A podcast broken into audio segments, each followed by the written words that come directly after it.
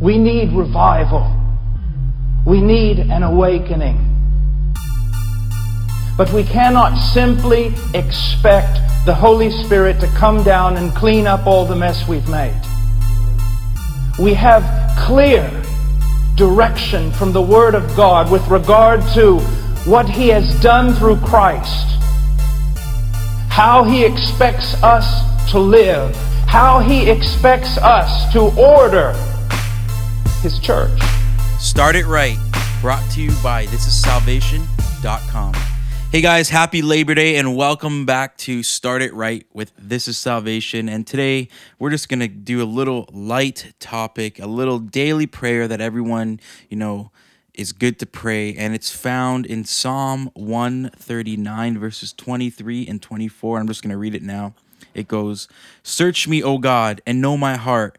Test me and know my anxious thoughts. Point out anything in me that offends you and lead me along the path of everlasting life." So this is a psalm, the end of a psalm in 139, written by David. And the reason why I say, we should have this as our daily prayer or something that you constantly bring to God, and with a serious heart, not just a tradition where you just say it. And, when you truly mean these words, search me, O God, and know my heart.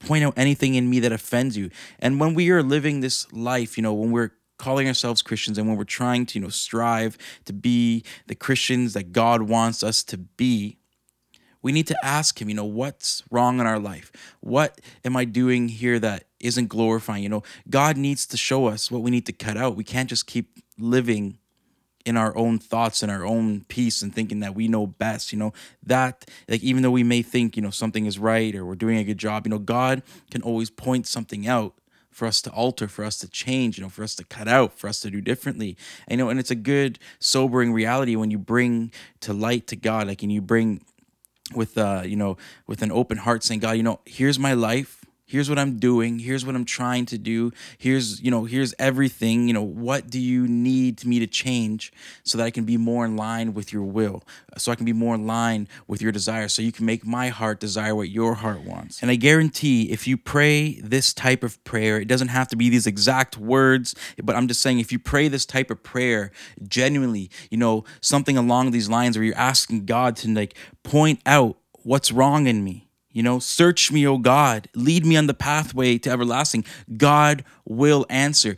God will start to mold you. God will start to, show you what you need to do here and what you need to do there. Because when we ask God to, to align our hearts with His hearts, to compare our lives to the lives that He wants us to live, and we're open for Him to work in our lives, He's going to start, implanting wisdom. He's going to start implanting, His desires in our hearts, and then it's going to transform our lives to the point, where we're thinking the way God would want us to think. We're doing the things that God would want us to do. It's possible, guys. It's not, it's not out of reach.